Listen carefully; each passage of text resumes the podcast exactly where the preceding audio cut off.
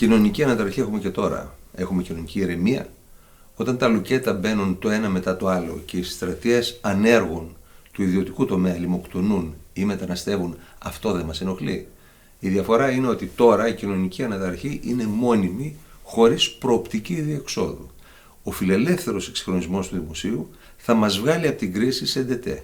Τα κράτη που τον εφάρμοσαν άλλαξαν το κλίμα σε έξι μήνες και σε δύο χρόνια κάλπαζαν φυσικά θα αντιδράσουν οι κυφίνες του κρατικού συνδικαλισμού, τα διαπλεκόμενα λαμόγια τη κρατικοδίαιτη επιχειρηματικότητας, οι βολεμένες συντεχνίες με τα προκλητικά προνόμια εις βάρος όλων των υπολείπων, τα ευγενή ταμεία με τα λεφτά των άλλων βέβαια, θα αντιδράσει όλος ο κομματικός μηχανισμός που πουλάγε διορισμούς και αγόραζε ψήφους. Αλλά αν δεν γίνει αυτή η μεταρρύθμιση από ανθρώπους που ξέρουν, θέλουν και μπορούν να την κάνουν, η χώρα δεν έχει μέλλον.